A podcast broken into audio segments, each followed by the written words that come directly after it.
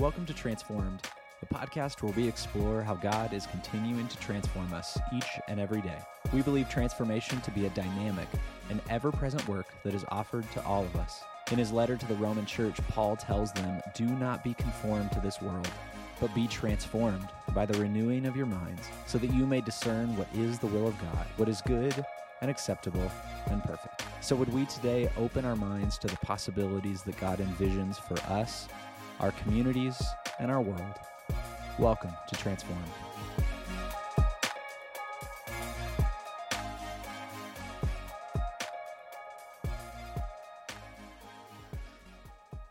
I am sitting here with a good friend of mine, Stu, uh, in the nursery right now, and this is our Skyview recording studio. So I hope we've impressed you with our setup, Stu, a little bit. Yeah, no, it's, it's amazing. well, we do what we can here, uh, but we're excited to be with you, those of you listening. Um, hopefully, many of you from our church community. We just wanted to be with you for the next seven weeks as we approach the season of Lent and enter into it together. That we thought we'd try something new um, over these next few weeks as we reflect on the Sunday text. The the text we'll be preaching on um, each Sunday of Lent. We thought take an opportunity to have some midweek reflections so we'll read the text together, kind of uh, point out the things that strike us, but also talk generally about, um, you know, Stu and I, how, how we're approaching this season, maybe personally, and how we're growing and learning in this time. So excited to be here with you. Well, thank you. Looking forward to the conversation, and I hope our folks uh, will tune in and uh, kind of join us as a kind of a neat way of participating as a community in yeah. this journey of Lent. So, yeah. Yeah. Well, why don't we start off by just reading the text? I, I think um, something that's you know we talk about a lot that uh, we're super grateful for is it, for those of you that don't know every tuesday we meet as a staff and we read the text together and we reflect around the table and one of my favorite parts about that is just that there's this time built into my week where I get to read scripture with other people, mm-hmm. particularly with people that don't think like me, mm-hmm. um, that have different mm-hmm. life experience. And we've always talked about like what a great thing that is and I just wish other people could be a part. Like logistically, there's no way for us to all be in the room together, but thinking that's just such a wonderful thing. Absolutely, absolutely. I I think I always learn something that I wouldn't have seen on my own when I read scripture with others. Mm-hmm. And um, and that's the gift of Christian community, right? Like it's the ability yeah. to not only read scripture uh, on my own, which we encourage as a, as a faithful practice. But what does it mean to sit with others in the hearing of God's word? And I think that's that's kind of a neat way to yeah. uh, to think about this season as well. Yeah. Well, Stu, why don't you read? Um, this will be the text that um, I think you're you're up, you're on deck this Sunday. So, That's right. Yeah, yeah, you'll be preaching this Sunday for us. So I'll let you read uh, text from Genesis. Yeah. Us. So this coming Sunday, we're looking at Genesis chapter two, verses 15 through 17, and then chapter three, verses one through seven. So I'll just read that that text for us. The Lord God took the man and put him in the Garden of Eden to work it and take care of it.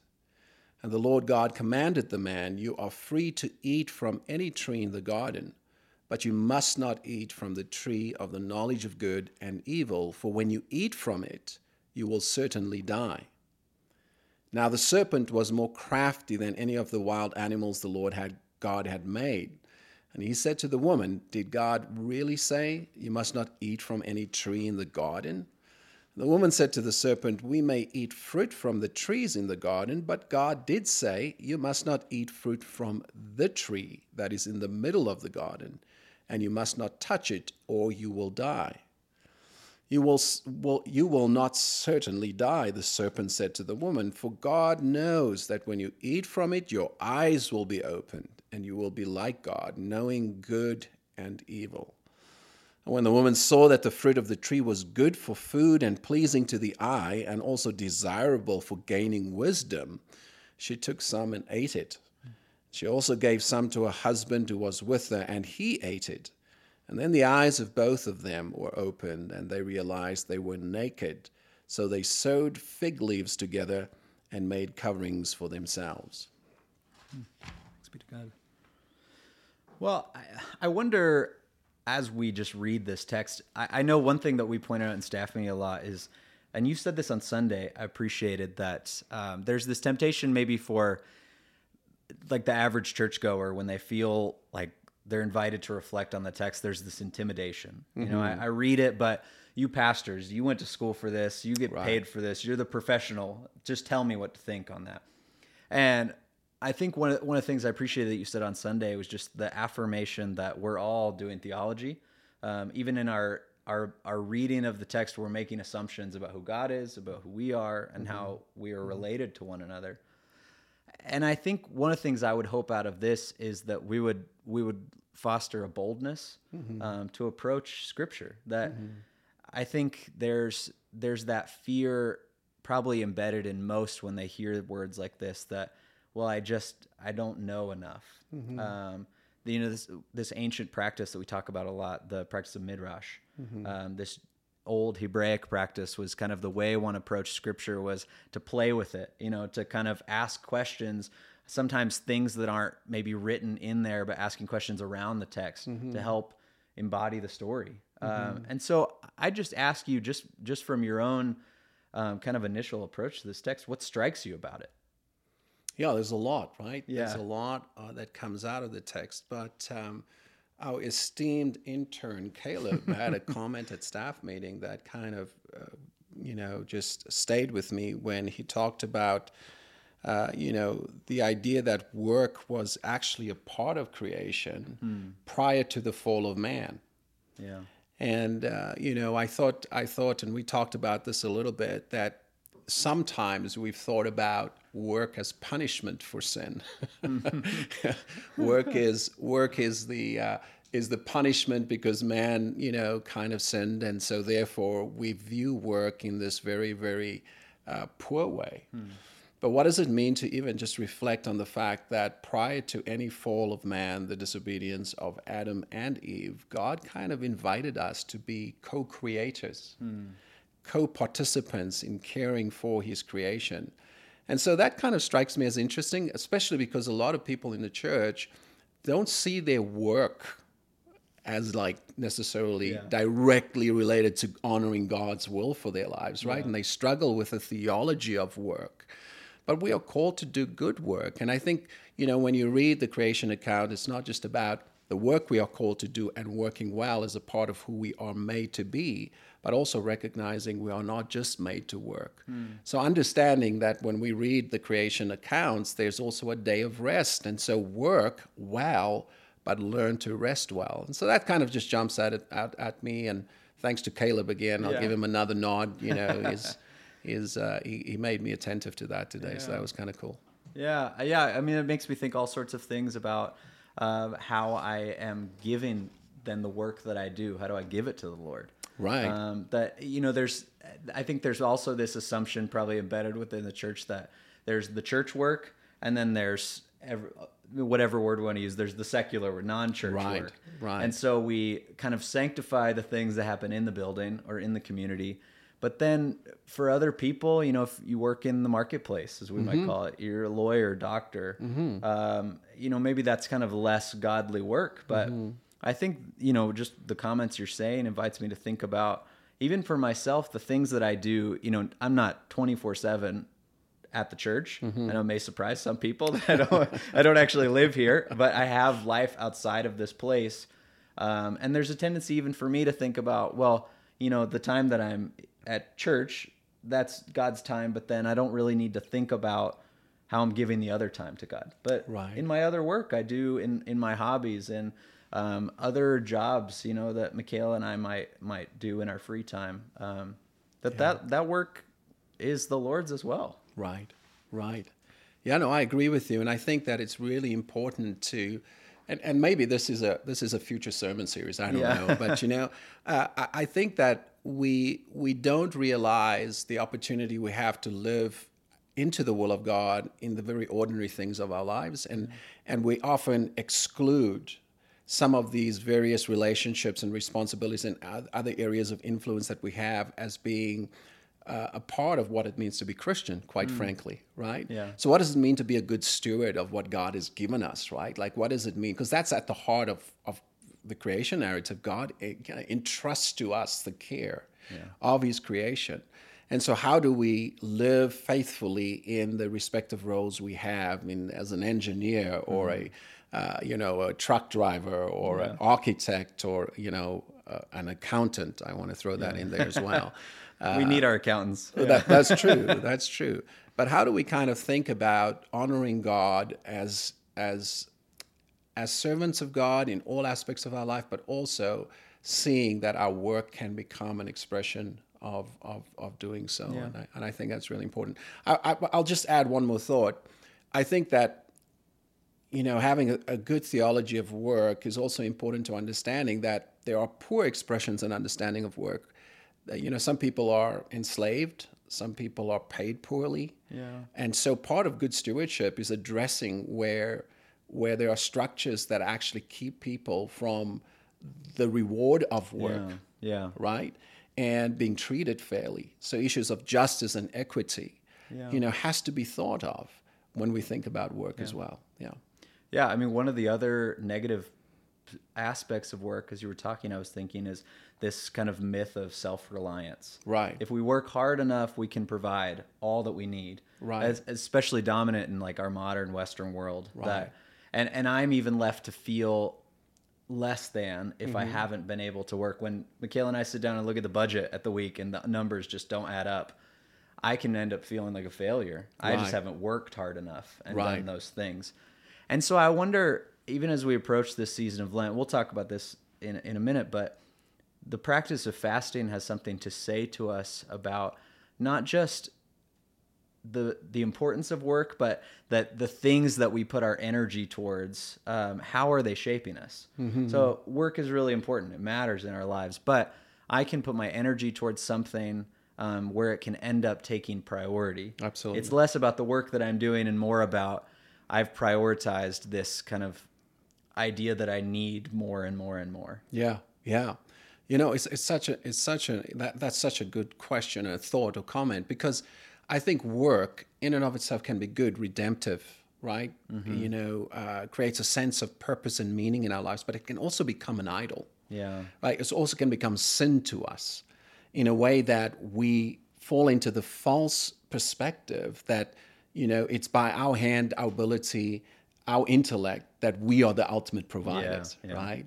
And so there's there's a part of looking at um, uh, this season through this lens of what does it mean to confront the self reliance and dependency in our lives so that we can actually be free to participate in all aspects of our life as God has intended us. Yeah. So even in our work, there's the opportunity to see it as redemptive and co creative and good, but there's also the potential that lies right there for it to become manipulated towards what it's not supposed to be. Yeah. Yeah. You know? Yeah. Does that make sense? Oh, absolutely. Yeah. Yeah. So I think people people in general need to do two things, at least as I think of, and this uh, this may not even be what I preach on, but you know, uh, but You're I think saying there's multiple ways to look at text. th- there is, and that's the riches of the text, right? Like and and so on. But I I think that people need to do two things when they think about the season. One, they need to think about what is it that actually is behind what they do. What is the motivation? What is the intention? What is the underlying principle or belief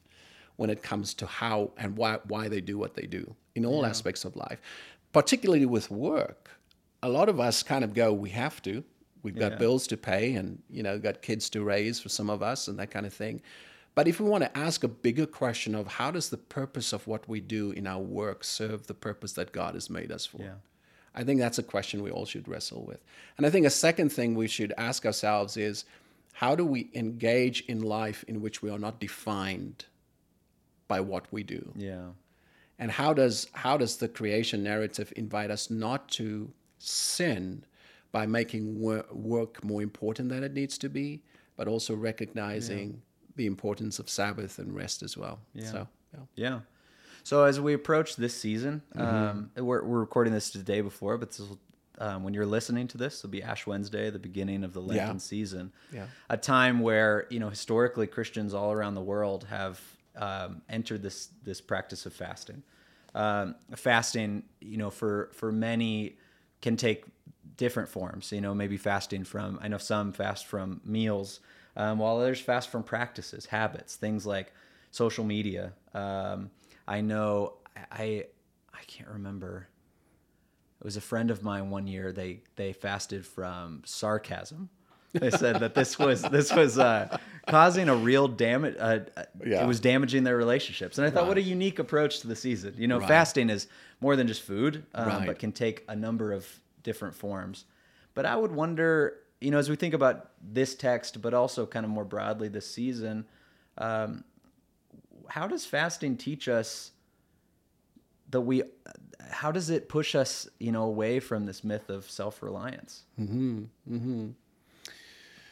Oh, that's a great question. I think for me, the practice of fasting is um, so this year, for example, um, I fast on Mondays. You know, I always feel bad talking about the fact that I fast because I think, you know, it, it's counterintuitive to the very posture of fasting, Yeah, which yeah. is don't look like you're fasting and make other people aware. But we, we are trying to help our people kind of think through healthy ways of thinking about fasting. For me, it's a choice of abstaining from food. And I know, and we've talked about this, it's not the only way to fast. And it's Mm-hmm. perhaps important for us to say that because there are some people with medical or Yeah, other yeah. concerns when it comes to abstaining from food that might feel like less than they Yeah. can't do it the right way. But I think for me, it's it's it's first and foremost about fasting teaches me where my dependencies are. It teaches me where I tra- I tend to trust in things Yeah.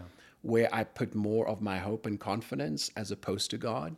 And so the physical act for me, when I have that hunger pangs, right, like midday, and I'm like, yeah, I want to go to the snack cupboard or I want to get something Yeah. to eat, is kind of a reminder to to recognize that I am human, that I have needs, mm. right? That there's that, that and that's what Ash Wednesday does. It just kind of you know allows God's finger to rest on our forehead and say, hey, remember, Yeah. you are creation, not creator. Yeah. Remember that you are in need of things, but ultimately also what you need most is me. Yeah. And so there's many ways in which abstaining from things very much simply can point us to our hunger and redirect that hunger to God. And uh, we try to satisfy this hunger in very different ways, but it's kind of one of the things I think about in response to your question. Yeah. So I think it, those of you listening, if you're you know new to fasting, or or perhaps it's something you know that's maybe just more felt like kind of ritual or even stale Yeah. tradition, I've heard at times. Yeah, A, a fresh way to approach this could be thinking about what are the things that fill your day, right. um, the things that often fill like your calendar without you knowing it. I, I remember I was a youth pastor uh, in Austin before here. I was talking to our students about fasting, and we began to list off those things, and led to the question then, what would it look like to live without this for a while? And the inevitable response is, oh, I could never. Yeah, And I and I I pushed back and said, I think that's the point right. like that we would look at something that that even as simple as our phones and so i could never live without that Oh, yeah. and in that moment it reveals to me Right. how dependent i actually am on it Right. and so for me, fasting, you know, I, there's different things that I've done throughout the years, but um, usually there's an element in this year as well of technology kind of Mm-hmm. takes a dominant place in my own fast that In many of our lives, yeah. right? And so I fast from you know a number of things, social media or um, different different things on my phone that have been more distracting. My phone embedded in the settings, it's really it's really convicting. It now tells you how much time you're spending on each app, and so I could You actually haven't turned that off? no, no, no. I can't. My phone pings me every day and tells me how much time I've spent. Yeah.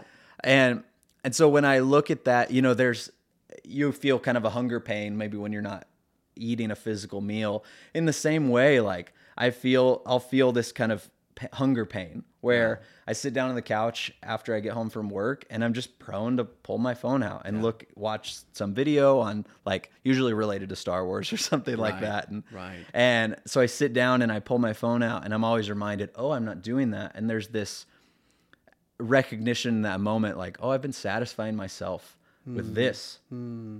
And in that moment, it's not that, you know, all of a sudden my heart is totally returned back to God, but I'm invited to make a decision now to say, how can I, in this moment, not just fast from something, but actually enter into a new practice? So for me, as I think about Lent, I'm thinking about my fast, but I'm also, one of my goals this year is that prayer would be a more dominant part of my day. Yeah. And so, in those moments where I feel that kind of, um, um, you know muscle memory to go to my pocket and pull my phone out and look and just aimlessly scroll. My my prayer this year is that I would in those moments say, you know, God, I know that you're here and I want to learn to hear you better. Mm-hmm. Um, and mm-hmm. so I think for anybody listening at home, as you're thinking about fasting, maybe just start with that question, like what fills your day? Mm-hmm. Um, you know, there's, there's the non-negotiables, you know, think mm-hmm. like I've had teens say like, I'm fasting from school this year. Like, well, you can't make me do that. but yeah. the things that we deem important, you know, yeah. family, friends, um, even our work that there's often things that get in the way of us becoming the kind of person that we feel like God wants us to be. Yeah. Um, the the negotiables, you know, in our lives. Yeah. Su- such a great, such a, such an important thought. I, I think about how that Jesus, when he entered in Matthew four, kind of the, the, the wilderness, you know, and and how that the temptation there we often we often don't want to make jesus too much like us right like so yeah. we always think well he's the son of god so it's kind of like hidden but he's there he's, he's really divine and this wasn't a real temptation but i mean jesus identifies so fully with our humanity that he's tempted like we are tempted right yeah. and there's this part to to learning how to fast which is to actually recognize that christ shows us that when we are in places of temptation to give into the things that oftentimes are the easy or the cheap way to satisfy that which ultimately doesn't satisfy. Yeah. That the Word of God, and this is another thing, it's going to sound like, you know, I'm, harp, I'm playing the same drum over and over, but, you know, we do learn to, to, to, to have an appetite for God's Word. Yeah. When we actually start to not eat on the cheap things. Mm. You know, the, the ways in which we try to kind of fill what only God can fill. And so the place of prayer and scripture in this season, yeah. as much as fasting is an essential part, prayer and meditation on God's word yeah. equally important. Yeah. Yeah. Well, thank you all for joining us um, for these midweek reflections. You know, one of the things we're doing as a community, if you're listening on Wednesday, invite you to join us for our Ash Wednesday service. That's 7 p.m. tonight. Uh, but also throughout the season of Lent, we'll be we'll be uh, meeting um, every Wednesday. We'll offer these reflecting on the Sunday text. Um, just thanks for being with us, and um, we are excited for next week. So thanks, Stu, for joining us. Well, thanks for having me. Yeah. God bless you.